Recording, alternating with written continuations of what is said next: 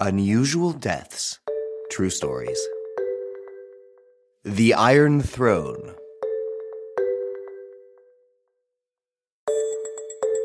Some say that man wears his fate around his neck. In other words, the death of each individual is written in advance. In that fateful moment when our destiny reveals itself, there is no way to negotiate. But one man managed to do it. Well, almost.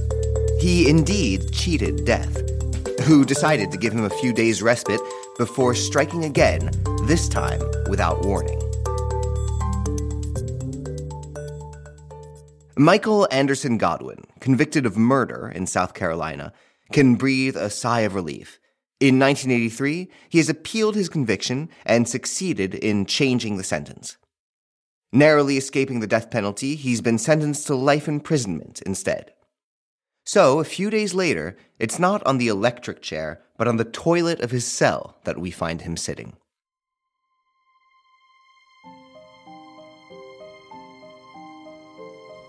Michael is quietly watching his television set above him, into which he has plugged his headphones.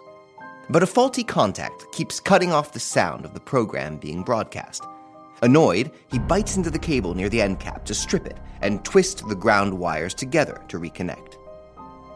There's a persistent little detail to come back to, though. Michael is sitting on the commode from the beginning, whose lid and bowl are made of metal. Let's also remember that metal is a conductive material, just like the human body. You can see it coming.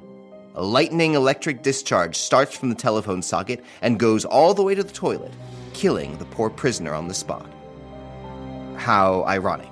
Cheating death, the terrifying electric chair, and reproducing a similar one with the toilet in his own cell.